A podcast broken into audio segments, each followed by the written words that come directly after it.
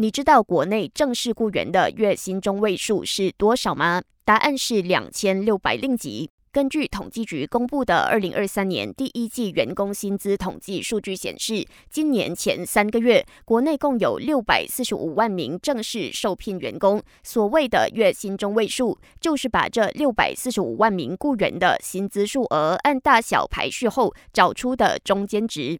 就族群来说，华裔的月薪中位数最高，达到四千令吉。印裔则以两千五百令吉排在第二，土著的月薪中位数则是两千两百令吉。总监纳杜斯里莫哈默乌兹尔表示，统计局是根据公积金局 EPF 和涉险机构 SOCSO 提供的资料为基础得出这组数据的。当局之后会展开更全面的调查，并公布更稳定、确切的统计结果。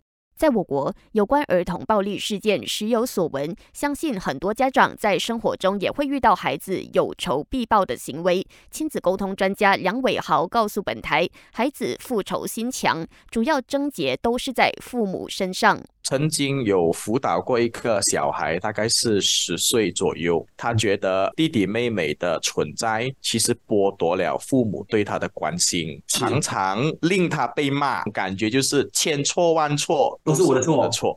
梁伟豪表示，如果家长们没有及时处理孩子这种负面情绪，久而久之就会导致孩子心藏报复心态，甚至会付诸行动。想要知道更多，现在就下载 SYOK Show，点击优内容，道义有道，收听完整版 Podcast。感谢收听，我是子琪。